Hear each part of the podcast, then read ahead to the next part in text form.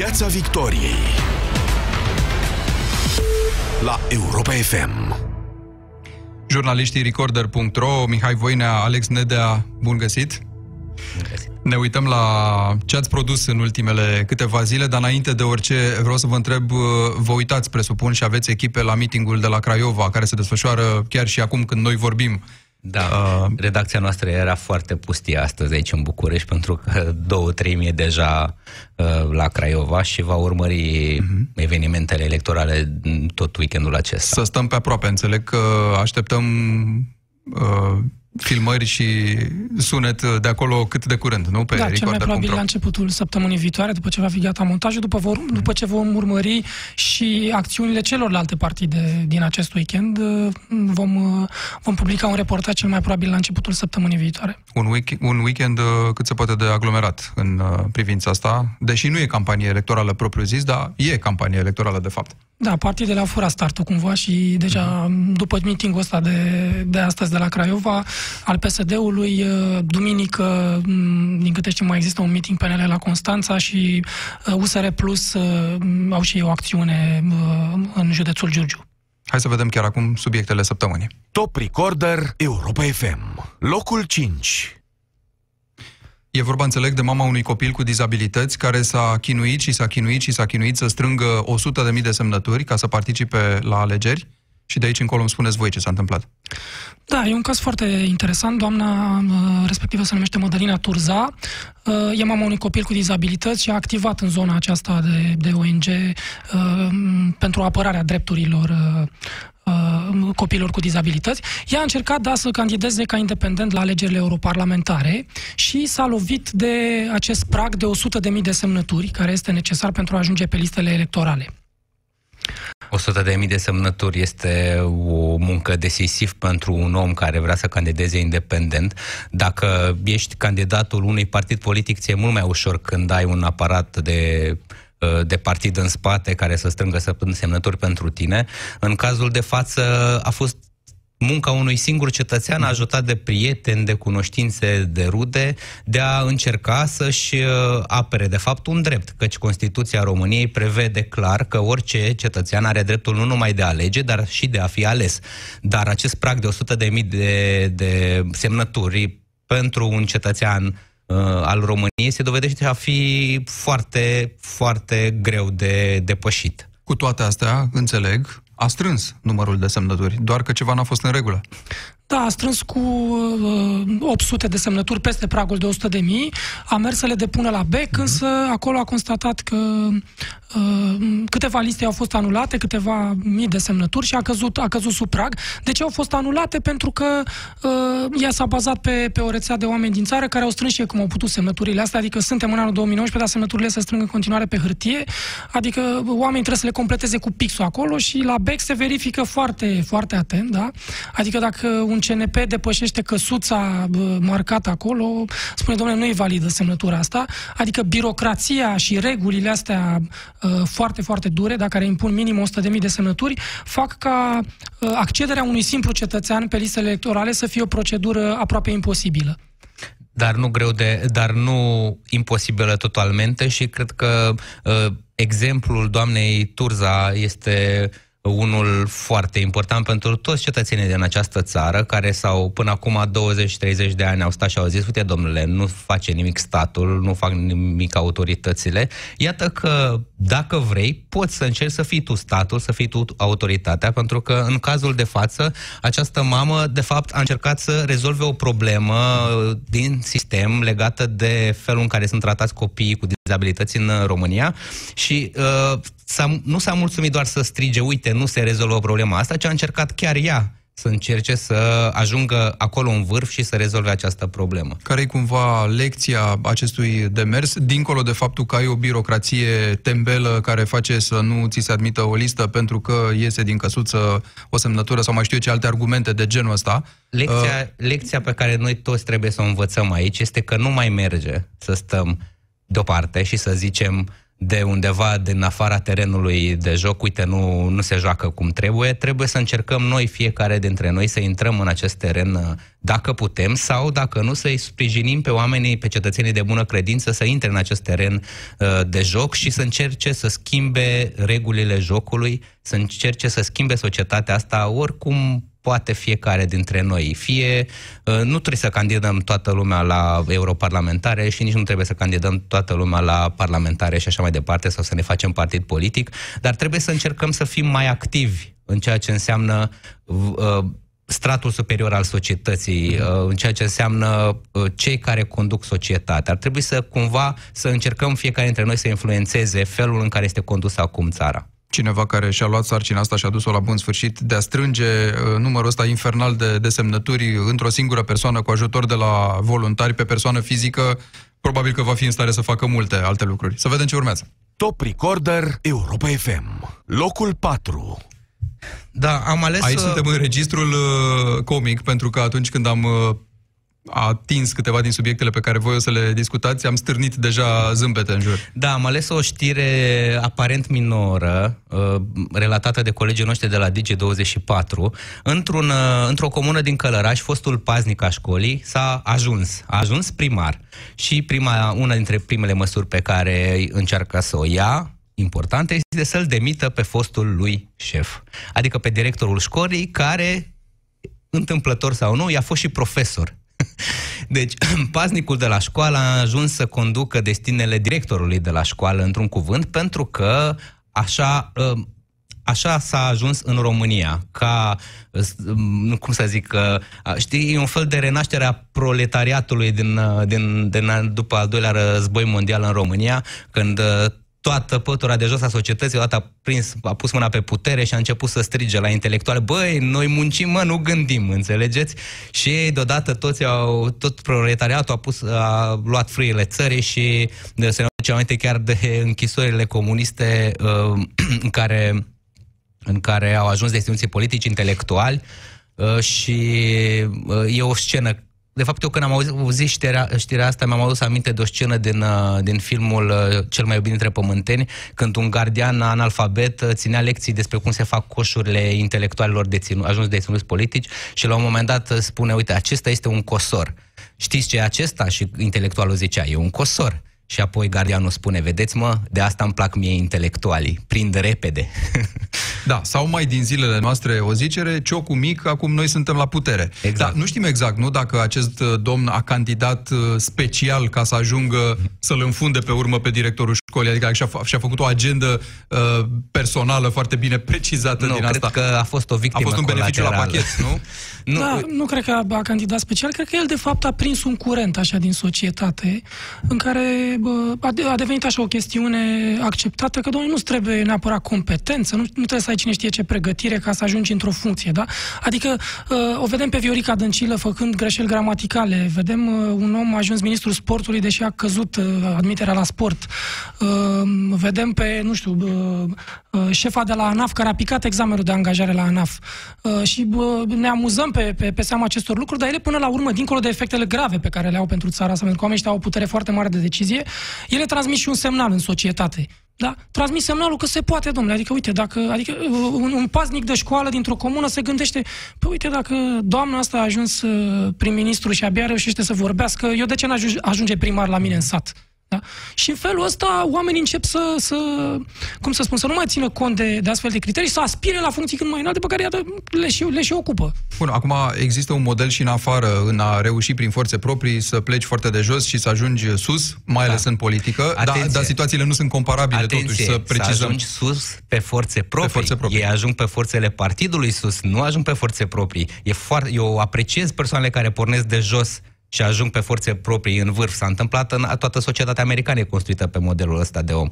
Dar la noi nu e valabilă treaba asta. E interesant. Ce le-o fi promis uh, fostul paznic de școală alegătorilor din comună? Doar așa că facem, facem curat printre intelectuali? Nu, va sau, păzi bine comuna. Sau că va păzi bine comuna.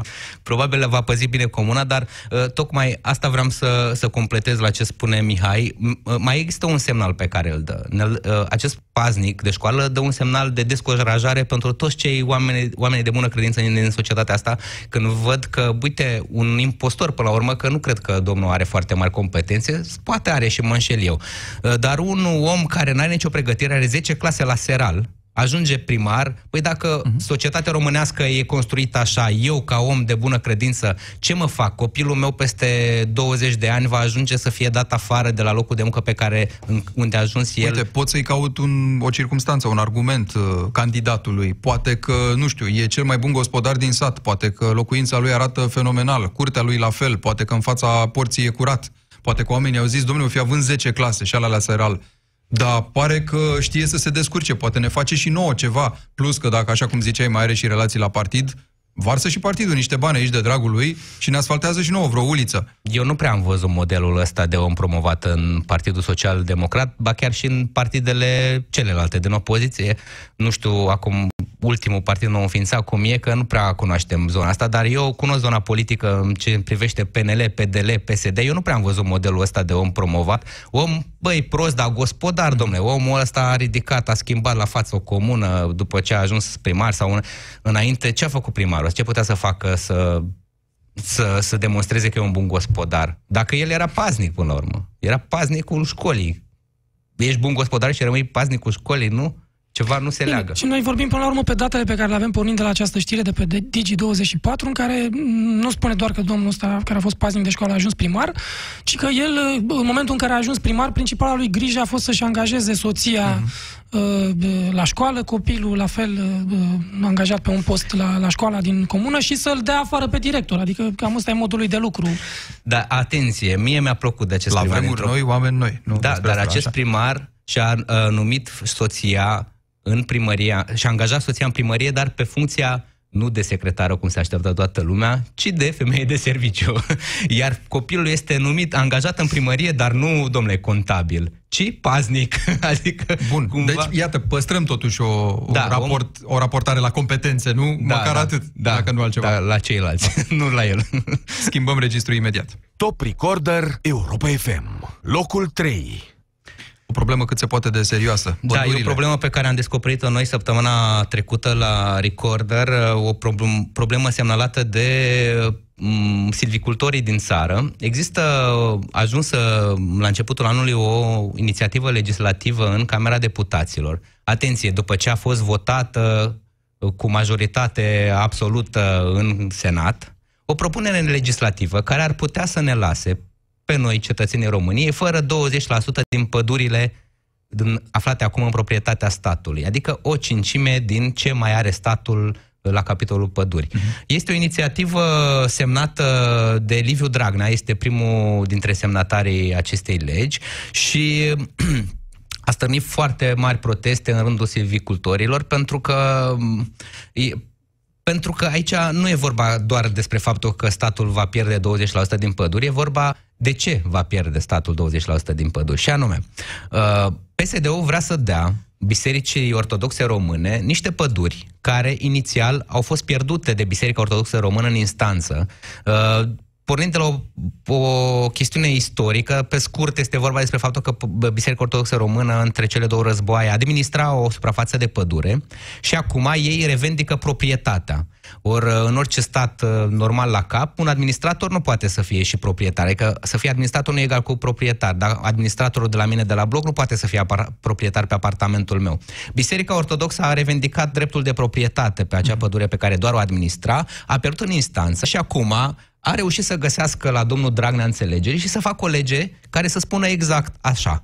Administratorii de păduri pot să fie proprietari. Adică atunci când nu-ți câștigi dreptatea pe care o vrei tu, mă rog, în, în tribunal, faci lobby să obții o lege care să-ți dea dreptate, că atunci instanța da. trebuie să se supună, nu, nu da. mai e Logic. proces. Da. Exact, da. asta, a fost, asta a fost sistemul. Faci lobby printre oamenii politici și oamenii politici uh, uh, obișnuiesc să fie foarte, foarte binevoitori, at, mai ales atunci când se apropie câte o campanie electorală. Da? Acum suntem în apropierea unei campanii electorale și Biserica uh, Ortodoxă, după cum știm, uh, uh, poate, poate avea o influență destul de, destul de serioasă într-o, într-o campanie, deci uh, nu pare un lucru întâmplător că tocmai acum uh, adoptarea acestei legi este accelerată, accelerată în Parlament, pentru că, iată, Biserica Ortodoxă ar avea foarte mult de câștigat.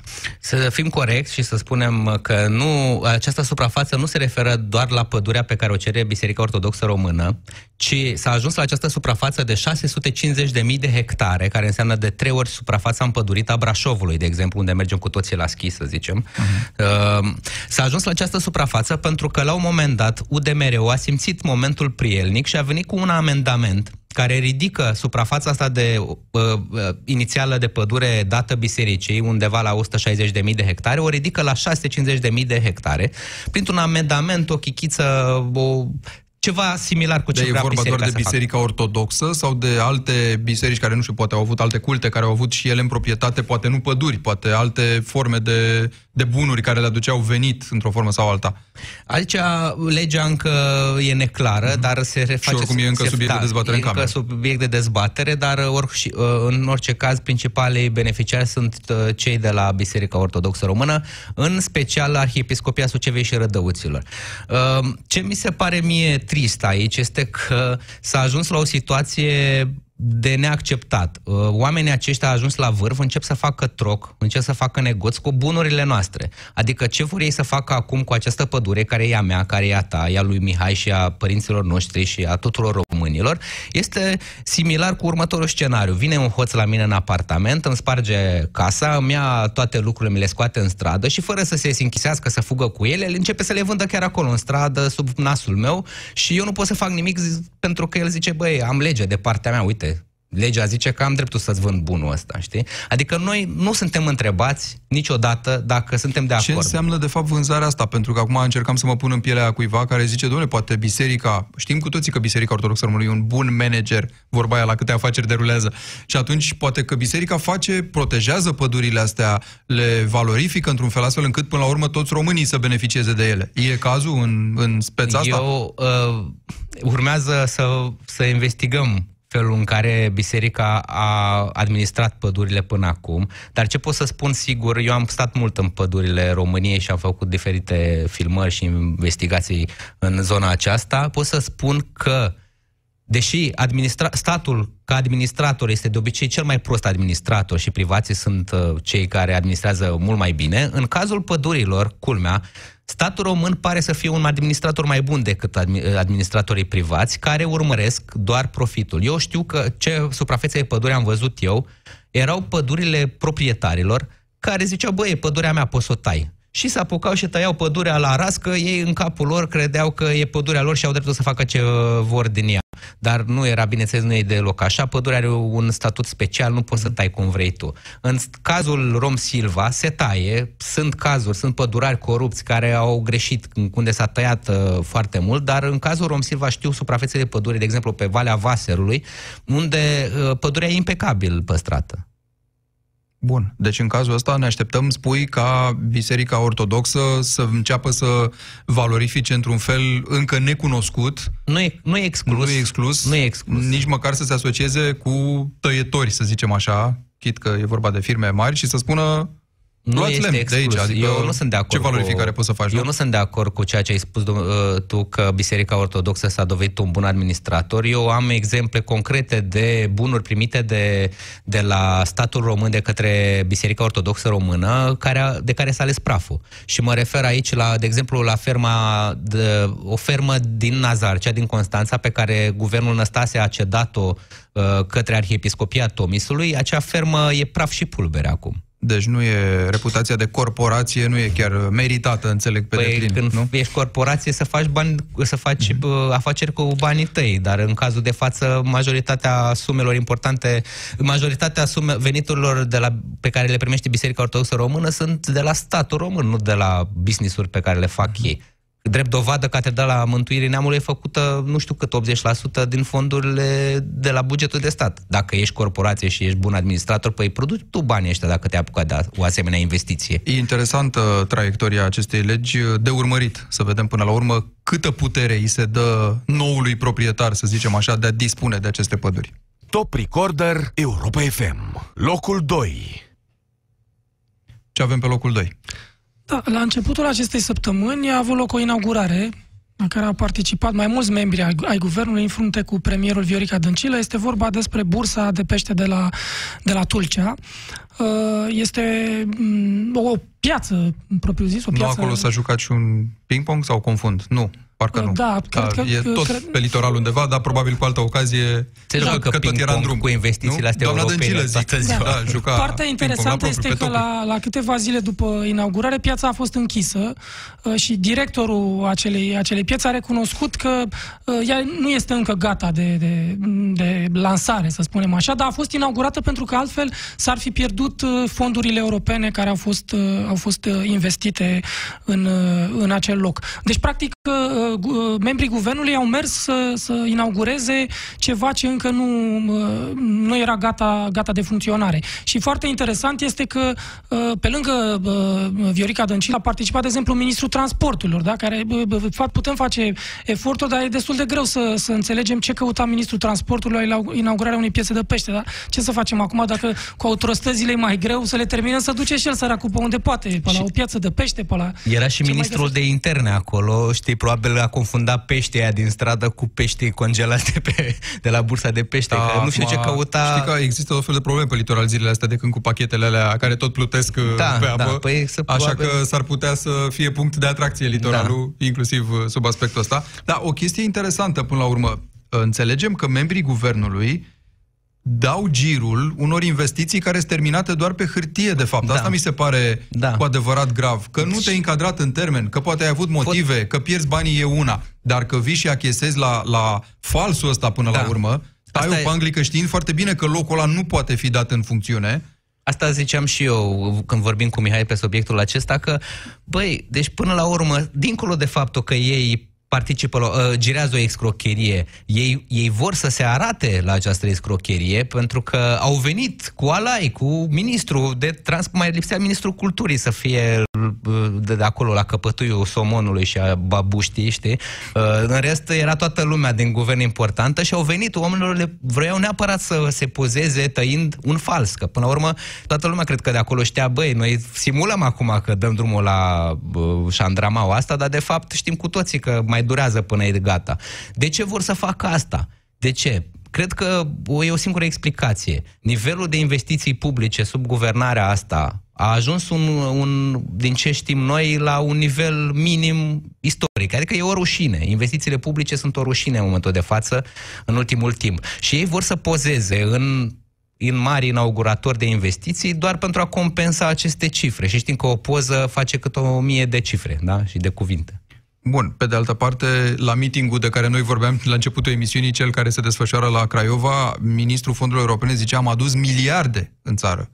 Păi poate nici nu-i greu în condițiile astea să tot atragi miliarde pe hârtie, dar de fapt banii îi pierzi pe ușa din spate în momentul în care tu nu ești gata. Noi ne amintim, București a pierdut, de exemplu, la centura, la uh, piața faimoasă din Berceni, nu? La piața Sudului, a pierdut uh, bani care i s-au luat înapoi, pur și simplu că nu s-a încadrat Da. în termen. Ei, au înțețat ceva din experiența asta acum Și aici și le erau- inaugurează ei pe hârtie, au fost nu? la un pas să, să piardă banii și de data asta. E o poveste și au și luat, interesantă. da, e, au, e o o poveste interesantă pentru că e, uh, au atras fonduri europene, au primit fonduri europene să, să uh, modernizeze această piață. Uh, de mai mulți ani se, se lucrează la ea. Au terminat-o în 2016, la un moment dat au spus, domnule, e gata, dar și-au dat seama că nu poate funcționa pentru că nu racordase la utilități, nu aveau apă, nu aveau curent. Și ai, au, uh, au mai făcut, s-au mai chinuit vreo 2-3 ani, dacă să ajungă acum în zilele noastre, să meargă bă, bă, șefii guvernului să inaugureze și nici acum nu e gata. Adică pe hârtie p- poate că atrage miliarde de euro, dar în teren lucrurile arată destul de, destul de rău. Povestea asta arată clar cum se fac investiții în România, cât de uh, amatori și incompetenți și prost sau prost uh, intenționați, rău intenționați sunt oamenii aceștia. Cum să faci tu o construcție, o măgăoaie care va fi, avea nevoie de nu știu câte prize ca să ții frigidere în, uh-huh. în funcțiune, să ții peștele ăsta la rece? Cum să faci așa ceva fără să te gândești la o chestie elementară? Băi, avem utilități la clădirea, clădirea asta, că dacă Da. oricât de mare faci clădirea, Avem dacă nu curent ai până acolo utilități, nu, e pur și simplu o cocioabă inutilă, da. Mie mi se pare incredibil să mai stai trei ani de zile să tragi curent la o clădire după ce te-ai chinuit patru ani să o construiești și să cheltui 6 milioane de euro. Să vedem ce e azi în vârful clasamentului. Top Recorder Europa FM. Locul întâi. După lupte Trei- seculare, după trei decenii în care Da. dosarul Revoluției a fost închis și redeschis, a fost în cele din urmă trimis în judecată cazul. Da. Eram um, clasa întâi când uh, ar fi trebuit să aflăm pentru prima dată cine sunt vinovați de acest dezastru care a însemnat Revoluția Română uh, și iată că după m- îndelungi tergiversări, îndelungi uh, propteli, uh, uh, iată că am ajuns să avem niște vinovați în fața instanței trimiși. uh, Trei pentru- la număr, să fie clar. Trei la Trei de- număr, trei Gelu zeci de Voican, Niște ani, Voi- acuzați, trei încă nu inculpați. știm... Da. uh, Trei niște inculpați. acuzați. Trei da, inculpați. Trei, nu, vinovați inculpați. Trei inculpați. Da. Domnul Ion Iliescu, Gelu Voican Voiculescu, Iosif Rus și Emil Cico Dumitrescu. Sunt patru. Ei sunt acuzați e, sau au fost inculpați pentru infracțiuni contra umanității. Uh, De ce e importantă această știre? Pentru că cel puțin câteva mii de familii din România au au așa măcar o ușurare în suflet că au apucat să vadă și acest miracol, să fină, să se găsească cineva din țara asta vinovați pentru faptul că și-au pierdut rudele acum 30 de ani, copii, mame, tați, eh, frați și așa mai departe. Eh, Eu am fă- făcut foarte multe eh, interviuri la un moment dat cu rudele acestor eh, eroi ai Revoluției Române și la vreo 10 ani după ce s-a terminat Revoluția, 15 poate, și toată lumea nu mai plângea. Deja li se uscaseră uh, lacrimile după uh, copilul pierdut, după mama pierdută. Lacrimile lor e- erau generate de faptul că nu există, domnule, niște vinovați. Niște oameni găsiți vinovați. În mintea lor, oamenii vinovați pentru moartea copiilor lor uh, erau încă în guvernul României, încă la vârful, uh, la vârful puterii în România și lucrul ăsta e cu atât mai dureros să-i vezi pe oamenii pe care tu îi consideri vinovați în fiecare zi la televizor. Da, știți ce se întreabă multă lume? Oare cât îi va lua instanței să, instrument, să m, dezbată, să instrumenteze și să dea o sentință acestui caz, dacă a fost nevoie de trei decenii ca dosarul ăsta să ajungă până la urmă pe, pe masa unui tribunal? Da, și în decursul procesului, până la urmă, trebuie văzut și ce dovezi sunt, uh, sunt în acest dosar. Pentru că, ok, uh, am văzut, am citit o parte din rechizitoriu. Ion Iliescu, de exemplu, este acuzat pentru aparițiile, una din acuzații se legă de aparițiile lui la televiziune, în care vorbea despre teroriști și așa mai departe. Incita, practic... Uh, uh, Exact. lumea. Dar uh, în acele zile au fost zeci de oameni care au apărut la televiziunea română și au spus tot felul de tâmpenii și au uh, derutat lumea, au creat diversiuni, numai că au murit oameni. Uh, uh, Aici la, avem doar patru persoane, deci trebuie văzut dacă dincolo de aceste apariții... Unele nu mai sunt uh, fizic. Exact, trebuie Pentru văzut... altele, probabil că nu s-a stabilit uh, gradul de responsabilitate, adică dacă tu te-ai autoproclamat sau ai fost ales uh, președintele acelui Consiliu al Frontului Salvării Naționale, aveai probabil mai multă responsabilitate decât, uh, nu știu, cineva a ajuns de pe stradă și el prin studio 4 pe acolo, care Așa a zis este, ceva. dar trebuie văzut dacă dincolo de aceste apariții uh, există și uh, există niște dovezi mai puternice, nu știu, niște martori care să spună că Ion Iliescu a dat niște ordine sau niște ordine, poate scrise ale lui Ion Iliescu sau al celor de acolo legate de anumite acțiuni diversioniste. Este foarte greu pentru un procuror. E, mă pun în pielea lui pentru că știu că vor, vorbim cu mulți oameni care au asistat la diferite evenimente și după un an, doi ne spun deja, băi, nu mai ții minte cum era, dacă a fost așa sau invers. Îți dai seama că au- acești procurori în 2016, când au luat practic ancheta de la aproape zero, așa, acești procurori trebuia să bă, se bazeze pe amintirile unor martori care aveau cu 28 de ani mai puțin uh, uh, în 1990. Deci e, e, eu cred că va fi un dosar foarte greu de susținut în instanță, dar totuși uh, sentimentul meu este că nu vor fi nu va scăpa toată lumea ne- negăsită vinovată aici, pentru că au fost foarte multe lucruri uh, cu semnul întrebării acolo și chiar că trebuie să răspundă cineva pentru ce s-a întâmplat. Măcar un singur lucru desprindem din povestea asta, și anume că, așa cum s-a întâmplat și în cazul torționarilor, care, nu știu, la 90 de ani au ajuns în pușcărie până la urmă pentru ce făcuseră, uh, cineva, uh, cuiva îi se cere socoteală, chiar dacă poate nu o să o dea, chiar dacă poate, nu știu, unii nu o să mai apuce sentința, uh, poate cazul o să dureze foarte mult, sau cine știe cum se va încheia, măcar s-a început uh, demersul, adică des, despre asta ar fi vorba, nu? În... Da, dacă se va ajunge la niște sentințe și ele vor fi bazate pe niște dovezi foarte bine fundamentate, statul român va spăla o mică parte din rușinea uh, acestor uh, 30 de ani în care n-a fost capabil și de cele mai multe ori cu bună, cu bună știință, da, intenționat a fost ținut acest dosar uh, nerezolvat, își va spăla o mică parte din, din această rușine. Mihai Voina, Alex Nedea, mulțumesc foarte mult. Stați cu ochii pe recorder.ro la începutul săptămânii viitoare ca să vedeți ce s-a întâmplat la meetingul uh, de la Craiova și la meetingurile din uh, weekendul ăsta din uh, țară. Îndemnul nostru de final imediat, pe curând. Recorder este o publicație creată și deținută de jurnaliști. Intră pe recorder.ro și donează pentru jurnalismul independent. Piața Victoriei. De luni până vineri, de la ora 18 și 15 la Europa FM.